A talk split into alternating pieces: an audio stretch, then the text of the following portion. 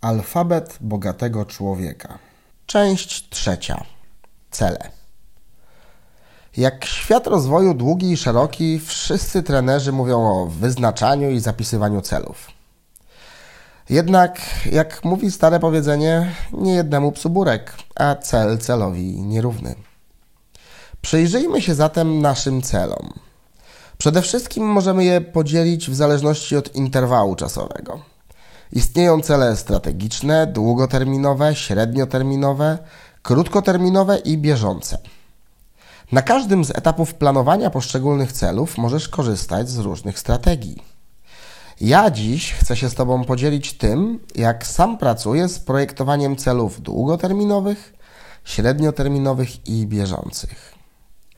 Podstawowym narzędziem do planowania celów długoterminowych jest dla mnie NLP-owska strategia Kurta Vonneguta, która polega na odwróceniu chronologii i budowaniu poszczególnych etapów od punktu końcowego, a nie od dnia dzisiejszego.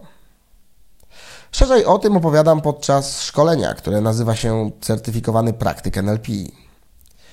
Cele średnioterminowe mają na ogół interwał roczny – do tworzenia ich korzystam od lat z tablicy suchościeralnej, która wisi w mojej sypialni. Każdego roku, mniej więcej w okolicach listopada, zaczynam planować, jak chcę, żeby wyglądał przyszły rok. Robię to w listopadzie, bo uważam, że podążanie za modą celów noworocznych już w domyśle jest skazane na porażkę. Bardzo ważne jest to, że planuję, co ma się wydarzyć, a nie jak ma do tego dojść. To uruchamia uważność, dzięki której będę potrafił zauważyć rozwiązania, o których dziś jeszcze nie wiem, że istnieją. Jak? To pytanie, na które odpowiedź dopiero znajdę. Ta tablica wisi w mojej sypialni przez cały rok, przypominając mi zarówno na świadomym, jak i podświadomym poziomie, dokąd idę. To szczególnie przydatne w tych chwilach, w których tracimy przejrzystość kierunku. Z kolei, jeśli chodzi o cele bieżące, to stosuję pewien trik, który pozwala mi nimi skutecznie zarządzać. Ale po kolei. Przede wszystkim większość ludzi, wiedząc, że warto zapisywać cele, i tak tego nie robi. Za to ci, którzy zapisują swoje bieżące dzienne cele, bardzo często zwracają uwagę na pewien problem.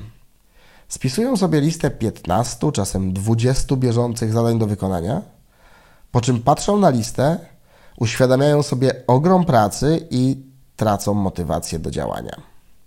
To, co od lat bardzo skutecznie działa w moim przypadku, to gdy spisuję sobie listę celów bieżących na konkretny dzień, tworzę spis pięciu, dosłownie pięciu zadań do wykonania, do których mogę przystąpić od zaraz.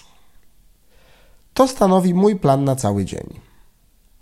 Po zrobieniu listy tych pięciu zadań zabieram się za realizację.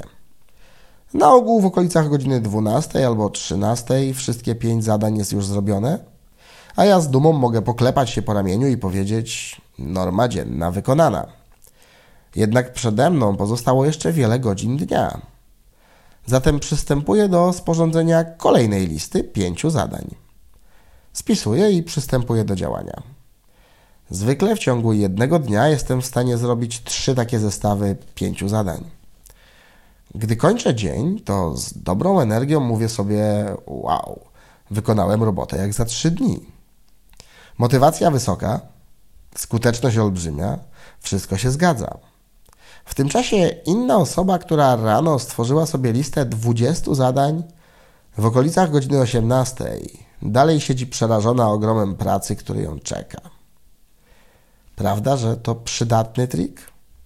Polecam skorzystać.